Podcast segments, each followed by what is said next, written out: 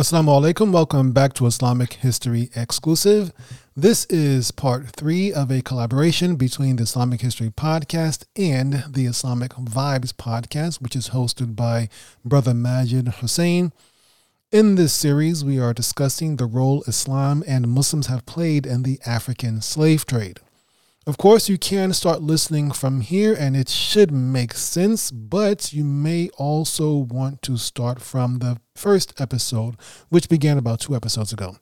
If you want to hear the whole episode at once, the whole discussion at once, you can visit Brother Maajid's podcast, which is called the Islamic Vibes Podcast. All right, going to keep the promos kind of short today. Want to get you right into the story. You can support the Islamic History Podcast and get bonus content by becoming a member of Islamic History Exclusive. Islamic History Exclusive is available on Apple Podcasts, on Spotify, at patreon.com slash Islamic History, and at Islamic History islamichistoryexclusive.com.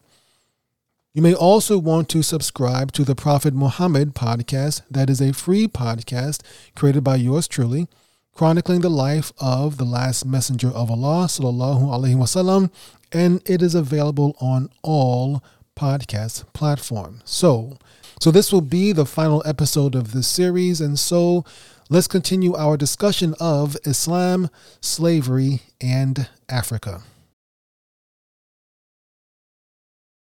Be clear there. I want to make sure people understand that people let's not think of Africa as one monolith. Africa has thousands of different ethnicities. So just like um, French and German people, they all the, that divides them is a line in, in the dirt. That's what divides France and Germany. But they still consider themselves two different, two separate people. Same thing. So these Africans were not necessarily selling their brothers, so to speak. They were selling another group of people who they might have been at war with or had a feud with or whatever things like that. They do not consider them their quote unquote brothers. They consider them their enemy or their rival in most cases. Yeah, yeah. I mean, from from what uh, some reading I did at the time, there were actually uh, I can't think of any names right now, but there were even uh, uh African scholars who were working mm-hmm. to stop stop uh, certainly Muslim slaves being sold uh, to the Europeans at that time. Um, Mm-hmm. So you know, just just to make it clear as well that because uh, let, us move on to the transatlantic uh, slave trade and and, and also okay. then sort of like um, bring in your the the question of you know the difference between that that slavery, the way people are treated, and and and in just say the Muslim world, but just to make it clear, the Europeans they purchased these slaves from Africans. They didn't mm-hmm. actually go and raid and take those did take the slaves did they. In most cases that's true yes. There were some cases of europeans doing raiding but that was the exception not the rule. It was just much easier to just buy them from the existing um, from the existing um, groups that are already there. There were some muslims involved in that part because there were muslim empires there. They were kind of by the time the slave the transatlantic slave trade was really getting into gear the muslim empires of west africa were gone or weak and falling apart and infighting and there it was they were really fractured by then. But there they still have some. And so just off of um coast of senegal there was there was a up there were um a slave a slave port right there. Now that in the early in the very early stages there were some portuguese who tried to raid into the uh, african the west african coastland to try to raid people raid and capture people. But at that time, the military technology between the Europeans and the Africans were about the same. And the Africans were still, the African uh, kingdoms at that period of time were strong enough to fight the Portuguese off and chase them away.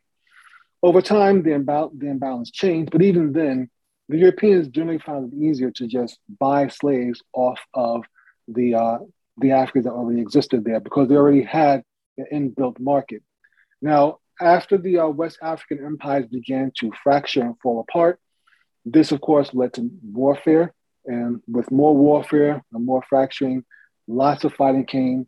And this is not just in the Muslim world, in the Muslim part of Africa, also in the non Muslim parts of Africa. There's lots of fighting going on, lots of division and fracturing apart, leading to more POWs and allow the Europeans to set up a whole bunch of slave force all across West Africa starting from Senegal, going all the way down to the southwest, known as Bight of Biafra, what's now uh, Benin, Nigeria, Togo, places like that, all the way through down to um, I think as far south as Cameroon and Congo and places like that. So it allowed the Europeans to create all these slave forts. And most of these places were not Muslim territory, by the way. Most of these places now were um, either they, some of them had converted to Christianity, and there were actually some Christian slave traders, African Christian slave traders. There were some, some there as well.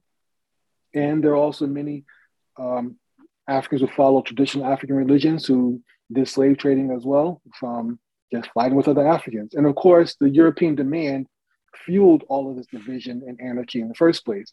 There, there are instances where, with one thing, slaves will often be traded for traded for guns and weapons so that the the local African governments could, of course, fight against their enemies and perpetuate the cycle.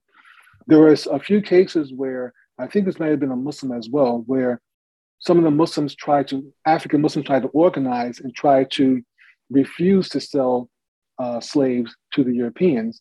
But the Europeans said, if you don't give it to us, we'll give it, we'll sell these guns to your enemy instead. And sometimes they deliberately um, just sometimes just gave guns to the to the enemy, so the enemy tribe, well, I don't say enemy tribe, that's probably the wrong word, so the enemy African African state could fight the the, um, the Muslim African state. I think I think uh, there was this one um, uh, you probably know I can't remember the name now. Uh, there was uh, a, a certain area where mm-hmm. there were Muslims. I think they may have been maybe at some stage slaves, but they set up a, uh, the kingdom of um, Futa Toro or, or, something like this, where basically mm-hmm. they were against the uh, enslavement and selling to Europeans. And what right. eventually happened was the Europeans sided with the, the, the enemies surrounding them and took them out. Right, right. I think that, that was in part of Senegal. I, I want to say, I, I don't. I want, I'm going to get it wrong. If I think I'm going to get the wrong name. But I know. I have, I've heard that story also. Um, it's a book. I, I, could probably give it to you if you want to include the links. And there's a book that I would um, suggest people read. As far as um, if you want to know about the Muslim African resistance to slavery, um, that when they try, I can't remember the top of my head. It's written by um, a French African woman from Senegal. I believe she was Muslim, uh, but I'll, I'll, I'll, bring it up. Um, I'm not. I know I don't remember the name now, but I'll bring. I can bring it up. Uh, give the link to it later on. But yeah, that was definitely true. There were Muslims who tried to resist it, but you know, they there was too much anarchy. They were too weak. The Europeans, by by a certain period of time, European technology was greater than the uh, African technology as far as weapons were concerned, and so they were able to continuously uh, somehow another, another maneuver the Africans against each other mm. to hmm. keep that that uh, that they, slave they've always, been, going. They've always been good at that.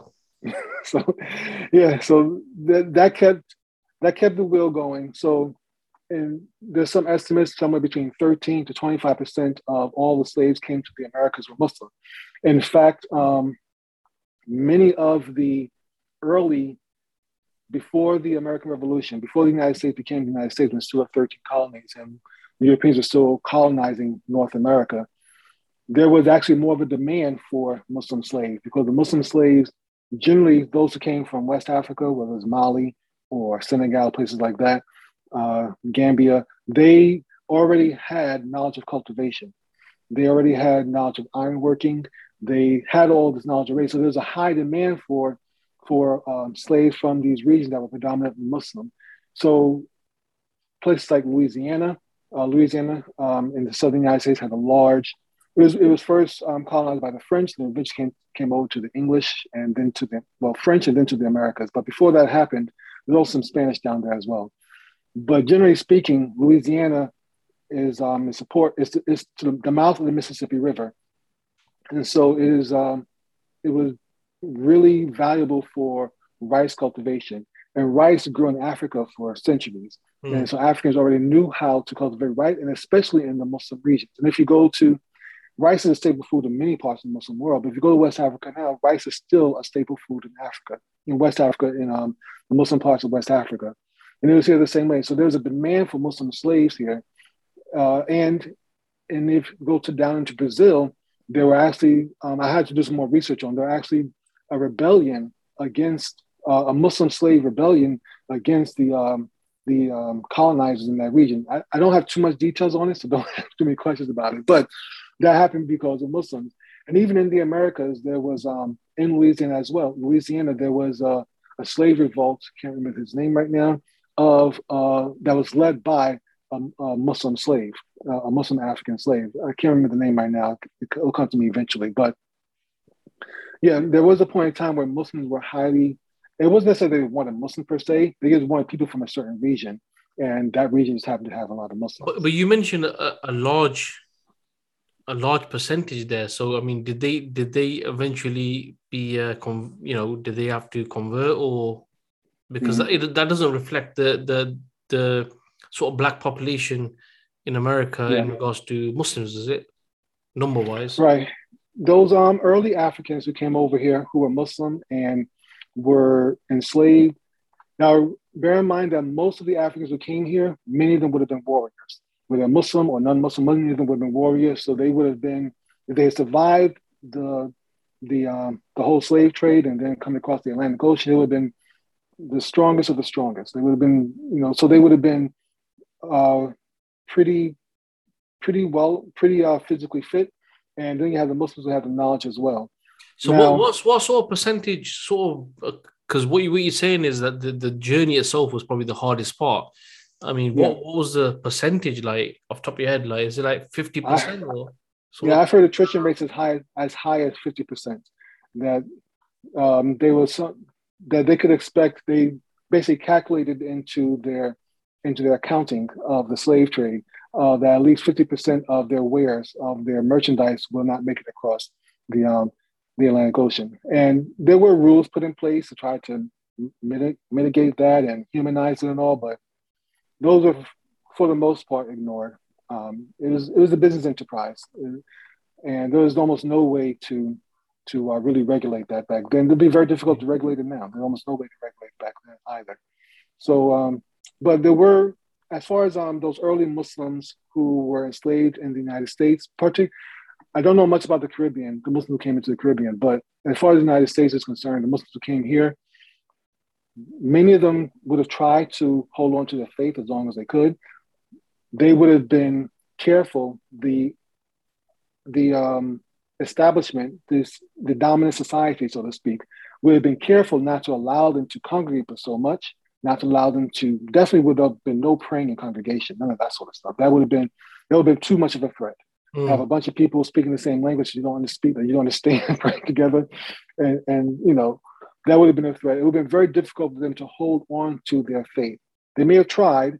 So you're just talking about, first of all, they could probably track the the um the moon phases to know when it's Ramadan, the time to fast and stuff like that. Maybe they could maybe they could have done that. Maybe they would have tried maybe to sneak in their prayers when they could, but eventually would have to marry or have a child or you know, and the um, society did not prevent that, actually wanted it because it, it brought them more slaves naturally. And so it would have been very unlikely for Islam to carry on to the next generation, even if that first generation had. Now, there are lots of slave narratives of, and actually, uh, I mean, to have too many things in my head, but I'll get to them in a second. There are lots of slave narratives of second generation and third generation slaves talking about seeing their grandparents face the east and pray to the east and and praying with beads and things and things like this. And there are um, because understand by the um, slave the slave trade ended in the United States. When I say the slave trade, the transatlantic slave trade ended in the United States in the early 1800s. The Constitution outlawed it, outlawed about 1812. I can't remember 1810 something like that. I think 1820 maybe. So they outlawed the import of new African slaves about the early 1800s slavery ended with the Civil War in 1864, 1865. So you have about 40 years. So there is enough time there for people to know their Muslim or to have seen their Muslim grandparents or parents, maybe even trying to practice their religion. But it would have been very hard for it to have survived beyond one or two generations. And there are there are even Library of Congress. You go to the Library of Congress website. There's a brother named um, Saeed Ibn, I can't remember his last name, but he wrote a whole they were surprised because of the um, his white masters and the white people who controlled society at that time. They were surprised to see this man who they thought was a slave write all his whole man. He wrote his whole manuscript, all this stuff about how he became a slave, about um, his life as a slave, and how his life as he was in Africa. It's all in the Library of Congress. Said ibn, I can't remember his last his um, last name right now. Now he said that he converted to Christianity in his manuscript. It's all written in Arabic, by the way. You can read it. You can see him praising Allah, praising the Prophet Muhammad, and you can. It's all there written and everything. Though he says he had converted to Christianity, you know, there's because he he starts off with Bismillah Rahman Rahim and things like that. It's hard to really mm. hard to really believe that because maybe he was just saying that just to survive. That could have been very likely. Allah knows best. I don't know what his nobody could tell what his heart was at that time, but still he wrote about his life in Africa before he was taken slave. He wrote about how he came over to the Americas and all. So, and like I said, it's Library of Congress. It's all digitized. Anyone wants to go wants to go see it. But in most cases, it would have been hard to keep it to keep Islam going. There is one thing I wanted to mention though. There's um in the south in the southern United States, it's not as much in practice now, but there was a a practice amongst Africans called ring and shout. It's um it's a it's a bit of a tradition. It's, it's a kind of a Christian thing where um, black people would sing gospel music and walk around in a circle. And there'll be maybe one person maybe playing a guitar or playing some sort of instrument, kind of leading the whole chant and the whole um, ceremony. And it's called ring and shout, something along those lines. It's not so much in practice now, but you can still find videos of it online. That was that practice is a direct result from things happening in Africa, not only from non-Muslim Africans, but also from Sufi Africans as well. You can go now and watch videos of Sufi African of African Muslim Sufis doing similar things where it's still one single person leading the chant. Now, of course, they're doing dhikr. We call it dhikr now, not not gospel. They'll be doing dhikr, all dressed in white, just like just like over here in the United States, and we're, and and moving in a counterclockwise circle as they dhikr and chant. Or in the United States, it was singing gospel music, but still that's a direct result of this tradition coming from Sufi Islam. And maybe it existed in the non-Muslim areas as well, but I know for certain it existed in in uh, Sufi circles in Africa as well, and that came over here in the United States. It's not so much in practice now, but in certain parts of the United States as well, where the um, the slave or the African society or the Black society was more isolated from the main group of the main society. You'll see a lot more of these African and even some Islamic traditions persist even further. For instance, there are some islands off the coast of South Carolina called uh, where they call them Gullah and Geechee. They have different names of it, but you can see a lot more of um, these African and even some Islamic practices that stay. Even though they're all Christian now, you can see some of these roots going straight back to Africa as well. Yeah, yeah. No, subhanAllah. I mean, the, the reason why I asked that question as well is because you, you do get sometimes uh, people from you know Africa, uh, Afro American, um, who basically blame the Muslims for the transatlantic slave trade as well. But but maybe they're not aware that such a big percentage of those people that were taken across were Muslim. So, so bro, one one last thing I want to just get a few of your thoughts on, um, mm-hmm. because there's so much still to discuss, but maybe we have to do right. another podcast, right? Is mm-hmm. in regards to the uh, trans, uh, trans, we've spoken about the transatlantic slave trade and the conditions and stuff like that. But I think it's important because uh, for for our listeners not to put everything under this one category of slavery, how we understand it so you know, some ex- so maybe if you can give some examples of what the conditions were for the the, the slaves that were taken to you know uh, uh, the the Americas compared to mm-hmm. what we would still call slaves, but in North Africa in the, the the Muslim lands because there's many examples, isn't there? Yeah, yeah, and I'm going to get to that in a second, brother Maajid. But I want to go back to your first point about um, you have a lot of Africans, people of African descent who blame Muslims for such and such and such. Now, for your listeners, I am a descendant of slaves. Okay, my both sides of my family came from either Alabama or Mississippi. So um, both my parents converted to Islam, and so I was born into the into the faith. Alhamdulillah. Now, I can't say that Muslims were completely not involved in the transatlantic slave trade, but for the Arabs are Arab Muslims are generally free of this accusation. There were very few Arabs involved in the transatlantic slave trade. Now, the trans-Saharan slave trade, yes, you can blame them on you can, but that's really for the Africans in Africa to worry about. They, that's their they need that's their beef. They want to fuss and argue about that. They can go them. For us on this side of the Atlantic Ocean, we can't really blame the Arabs for us being over here. There were some Muslims involved in it and the slave trade, yes, but there are many more just by pure numbers. There are many more non-Muslim Africans involved, many, many more. Mm. And there, and Muslims made up a good population of the slaves who who were brought over as well. So to blame Muslims for this or Islam is really disingenuous, especially when most and I hear these things as well. I know I'm getting off point, but I hear these things as well where when when people try to there's a big reparations movement right now going on in the United States trying to um, get the United States to pay um, some sort of financial compensation to the descendants of slaves for all the work that helped build this country up. And so the movement like that right now, and many people try to, as you mentioned before, deflect. There's a whole lot of what aboutism. Well, what about this and what about that? And the first what aboutism they go to is what about the Arabs? What about the Muslims? Again, that has very little to do with me and my ancestors. We have almost nothing to do with that because Muslims had very little to do with the transatlantic slave trade. Arab Muslims involved. There were some African Muslims involved, but they were a small percentage compared to the non-Muslim Africans who were involved in it. And even if so, there would have only been maybe at best, maybe 25% of the slave trade was was the responsibility of Muslim Africans, and that's being very, very generous. It's probably even less than that.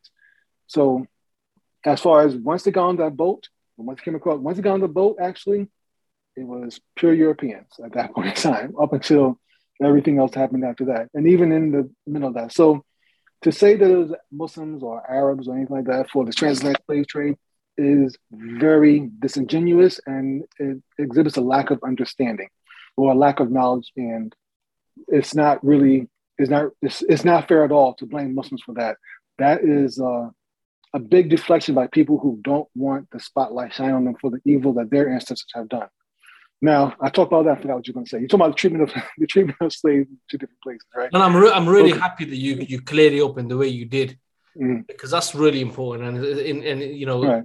you hear that quite a bit. You hear that quite a bit. And, and coming from yourself, explaining it the way you did, subhanallah and jazakallah, that was, that was on point.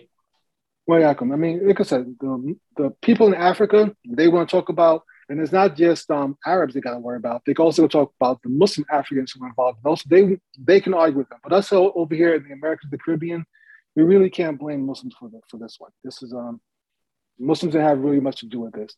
So regarding the um, treatment of slaves, now generally speaking, slaves have been mistreated all over the world. I mean, that's one of the hallmarks of slavery. Um, slaves are gen- uh, generally mistreated, um, unfortunately. And no matter how many rules you have, and in the Americas, they have rules too about how you can treat a slave, and they were generally ignored for the most part. And in, in Muslim society, we have our rules as well. Um, and about treatment of slaves. And sometimes they were ignored, sometimes they weren't. But generally speaking, definitely the treatment of Muslims, I'm sorry, the treatment of slaves in Muslim society was a hundred times better than in non-Muslim society. For one thing, as I mentioned, most of the slaves were domestic slaves. You can't really, and these are also slaves who were brought over for, lack of a better phrase, for sexual purposes. I mean, you're not going to, you know, brutalize the mother of your children or the potential mother of your children, someone whom you hope to procreate with at some point in time. So I'm not saying abuses didn't occur. Obviously they did, but it was not to the certain, to the same extent. Um, I'll just I'm doing some research right now on a man named Frederick Douglass. He was a former slave who escaped slavery and moved and moved up north and, and everything became a big abolitionist right before the Civil War happened. His father was white was white and his mother was was black, a black slave. Now, his description of some of the things he's seen as a slave. He was in Maryland, by the way, and Maryland is one of the northernmost American states, and so slaves in Maryland were treated much better than slaves in the South, mm-hmm. in, the, in, in the deeper South. But it still was a slave state, and the things he saw there were so horrific, and the things that he experienced during his time as a slave he mentioned how he had a 15 year old aunt. He was the little boy. He had a 15 year old aunt who the master really wanted for himself, basically. But she kept rebuffing him and and and and not accepting his advances. But she had, uh, for lack of a better phrase, a, a, a black boyfriend that she really wanted to be with, and he forbade her from going to his to to her to her boyfriend. When she disobeyed him, as most 15 year old girls would do, he he had her tied to a post, and this is in Frederick Douglass's own word. He wrote his own autobiography, so there's not you can easily go get it easily and read it. Had her stripped bare and just whipped her on her back to the point where blood was running down all down her back. And this is what he saw. And this is in Maryland. Another case where a man who was the former governor of Maryland, he was a former governor of Maryland, but he was a very rich and powerful man. He had two slaves, two men, an old man and his son, who were responsible for caring for his horses. That's the only job for this. The only job I say was to care for the for the horses. The way Frederick Douglass Frederick Douglass described how this man, who was a former governor and senator of Maryland, a politician, the way he would find every reason to beat these slaves. He beat the slaves for not feeding the horses enough. He beat the slaves for overfeeding the horses, and and this was an old man who he would force him to to put his head between his legs. The the uh, white slave owner would force the old slave to put his to kneel down, put his head between his legs, and just whip him over and over about his head. Same thing with his son. This is a common practice where these two couldn't escape slavery. And these this was once again Maryland. And I cannot stress enough, Maryland compared to the deep south was the treatment of slaves was much better because slavery was dying out in Maryland. And it was right there by Washington, D.C., and right there by the north, by the northern states where slavery was mostly outlawed by then. So you know there was in the deep south, places like Georgia, Florida, Alabama, Mississippi, and Louisiana, of all places, it was much, much, much, much worse. It's you will definitely hear about abuses of slaves in the Muslim world. Yeah, I'm just doing some history on the Umayyad dynasty, on the Umayyad dynasty right now, and even when their treatment of, say, Persian slaves, they even freed Persian slaves, there are lots of abuses there, but nothing on this level. I mean, the yeah. the trauma on this level, the Caribbean, and as bad as the America was, the America, uh, North America was, the Caribbean was even worse, because in the in the United States, they wanted to they want to keep their slaves alive because the United States eventually outlawed the import of slaves from outside the country, and so they had to keep their slaves alive and have them continue to procreate because there were no more coming in from Africa after a certain period of time. The Caribbean didn't have those rules, even though um, the British Empire ended slavery beforehand. They didn't have the same rules. Also, in the Americas, most slave owners lived in the Americas with their slaves, and so there was a certain a, a certain um, selfish consideration to maintain their business property. Whereas in the Caribbean, most of the slave owners lived in the UK or in France or in Spain, wherever they came from. And so you usually had overseers controlling the slave plantations in the Caribbean. And just like when you when you rent a car, you often you don't always take care of that car because it's not your car. Same thing with these overseers. It wasn't their it wasn't their slaves, it wasn't their property. So they the mistreatment in the Caribbean was much worse than the mistreatment in the United States. So, as bad as the Americas was, the Caribbean was even worse. And also, the Caribbean, they're outnumbered as well. The um, most of the Caribbean states right now, most of the Caribbean nations right now are predominantly black, whereas here in the United States, blacks are still part of their minority populations. So, yeah, the yeah. treatment was was there's no way to compare the treatment between the two. Abuses would happen, but the abuses in the Muslim world, at least theoretically, would not be tolerated by the state government. The now, of course, things things would happen where people would get away with it, but technically speaking, legally, Muslims couldn't mistreat their slaves. Now, in the Americas, there's some rules for that, but it happened too often for it to be. It was because it was a race-based thing. Uh, in the in the Americas, for instance, it was illegal for slaves to it was illegal for even free black people to testify in court unless it was against another black person. They couldn't even testify in court against another white person. Yeah. That would never happen in the Muslim world. In the Muslim world, a Muslim of any of any background could testify for or against another Muslim, no matter what the background was. Now, that doesn't mean there was any discrimination, but it wasn't the same level. And which the out the outcome of it is still is still going on right now. I mean, we don't have to go but so far. From slavery, you got the Reconstruction era, and you got what was um, 100 years of Jim Crow, where there's legalized segregation in the United in the southern United States. In the northern United States, it was cultural segregation. In the southern United States, it was legal segregation, and it was more of a separation. It was more creating a different caste system. It was more of a caste system. I won't say consider a class society. It was more of a caste system that tried its best to prevent the intermingling of mm-hmm. blacks and whites throughout much of the much of the South, and to maintain a superior position of whites over blacks throughout much of the South through um, separation and also through uh, legal coercion and all the other tricks and trade and tools they used. In the North, it was a little bit better, but they had it was more cultural at that point in time, and these things are still being felt even today. In the in the Muslim world, I can't say that you won't find indiscrimination. Of course you will, it, but it's not on the same level. No. It, it would not be the same level as you find it here.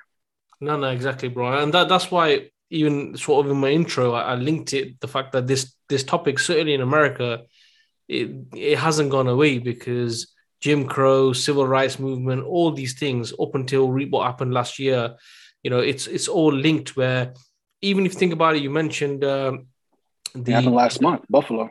Buffalo, oh, Buffalo. Yeah, I forgot all about Buffalo. Yeah, that just happened last month. So. Happened last month, and and and it's important because maybe you know in in other areas slavery was to do with a class the class difference whilst in america certainly race had a part to play where those people were kind of subhuman they weren't seen as mm-hmm. as on the same level as human beings but i think what another thing that's really important um, is even those people that were freed so the people in the, the like in america for example you know uh, if you watch the movie 12 years a slave you have a freed black man who's then enslaved again so right. they always must have been looking over their shoulder because if they weren't they, they ended up in the wrong place they would be taken mm-hmm. right but you look in, in in the islamic heritage in the history we have bilal radiallahu he was the first muaddin you know, and he stood on the most holiest place in Islam, the Kaaba, to do the adhan. You had, you know, many mm-hmm. examples like uh, uh, Sokollu uh, Mahmud Pasha, who was actually given uh, into slavery from his Serbian family, and he became the Grand Vizier of the Ottoman state. You have, mm-hmm. you have examples like Malik Ambar in, in India, who he was, I right. think, from Abyssinia, I think he was, and he became like, you know, uh, he became a the, the de facto ruler of the place. So the difference is, and I think that's why it's really important to to to show this the fact that you can't say slavery was the same everywhere. Certainly, nobody wants right. to be a slave, but it's strange how in the Muslim lands you actually saw people that people were encouraged or they were put into slavery, and it's, it's here now. It's mind-boggling to think that there were people, parents, who gave their children into slavery why? Not because to go on the plantations, but because they would move up in society and eventually could be rulers. This is right. like it's really hard to comprehend this. Um, mm-hmm. But this is the this is the reality. Uh, one last question, bro. I want to mention to you uh, because you know um, otherwise this is going to be a blockbuster episode where it's going to be too long, right? Um, mm. And I want to get your thoughts on this because what there is the there is the debate of the moral awakening narrative and the economic narrative. And I'm talking about in the West, I'm talking about the in abolition, because the point I made before was up until the 1700s, around that time, abolition wasn't really spoke about. It was just slavery was just part of life. It was just there. Um, and you know, some people it wasn't seen as like a a, a moral evil, right? But what you see right. is like what the West try to portray is through the Enlightenment period that you know they had this moral awakening that they realized that slavery is a moral evil, and hence why we see that uh, the first kind of nations who uh, put forward and abolished was like Great Britain and, and in the Americas and, and and so on. Now, what my question to you is that do you think that it's a coincidence? This is just your personal opinion here. Do you think it's a coincidence that this moral awakening occurred at the time, and certainly in those areas where you mm-hmm. had the start of and and the industrial revolution, where beforehand maybe animals and, and humans were needed to transport stuff and, and stuff like this. But now you could use fossil fuels and you could use water powered uh, technology and so on. Do you think it's a coincidence?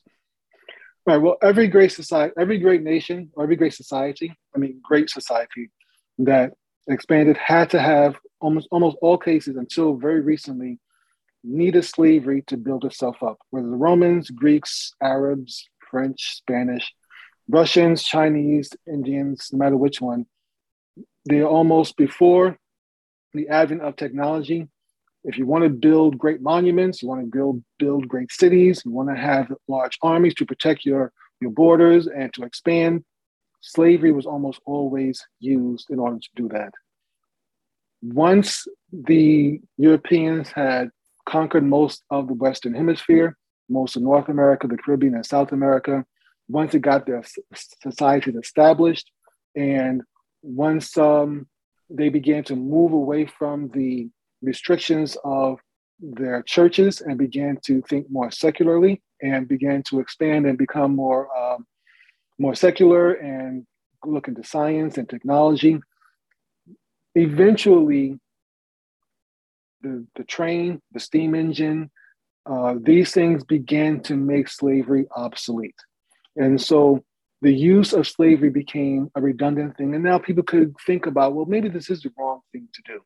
Maybe we shouldn't use it. Now, I'm not saying that every abolitionist thought, okay, well, we have a steam engine now, let's free all the slaves. I don't think they thought that.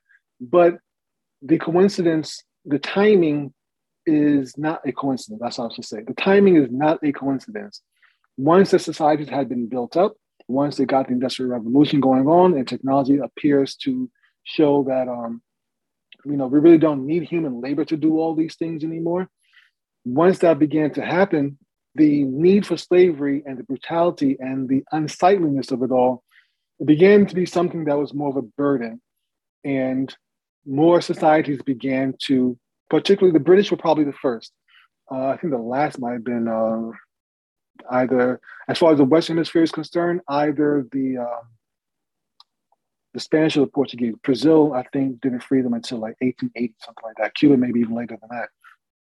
But in any case, yes, with the advent of, of uh, technology and the Industrial Revolution, steam engine, all these things were coming along, electricity. I mean, we literally had telegraph during the Civil War. People could literally communicate with people within seconds, or hundreds of miles away in the Civil War a few years after a few few years after the Civil War ended, a few you had steamships crossing the Atlantic Ocean within a matter of days. You know, the the first airplane flew in 1903. You know, and just a few years before that, Cuba finally into slavery. Just a few years before that. So that's yes, the advent of technology helped to make us so that slavery was no longer a requirement. But even with all that, with all, even with all that, the United States still had to kill three quarters of a million of its own people in order to end slavery, even with the morality of it all, even with the, the British and the French saying slavery is wrong, we need to end that, even with the Industrial Revolution booming in the northern states, even with all that, the slave state, the slave-holding states of the South, who of the South, who did not really need slaves anymore, they didn't need anymore. They still found a way to justify and were willing to go to war with their own people in order to keep it and kill almost a million of each other. 750,000 Americans died in the Civil War on both sides, altogether on both sides. It, it took all of that, nearly destroying this country in order to end slavery. That's what it took. So the more reckoning of it all, the more reasoning of it all. I mean, I'm not saying that, once say I don't believe that every abolitionist would necessarily say that, okay, let's end slavery now. We, we have a telegraph now. We don't need slaves anymore. I'm not saying everyone like that.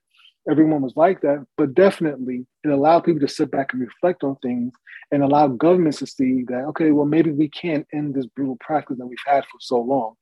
And even with all that, there are many people fighting to keep it going, and not just a few, many, okay? Yeah. thousands of people fighting to keep it going on, even when it was obviously no longer necessary for the for the um, maintenance of their society. Yeah, no, no, Jazakallah, bro. And I just want to mention oh, yeah. there's a quote that I came across uh, by Aristotle, and who we know mm-hmm. died in uh, 322 BC.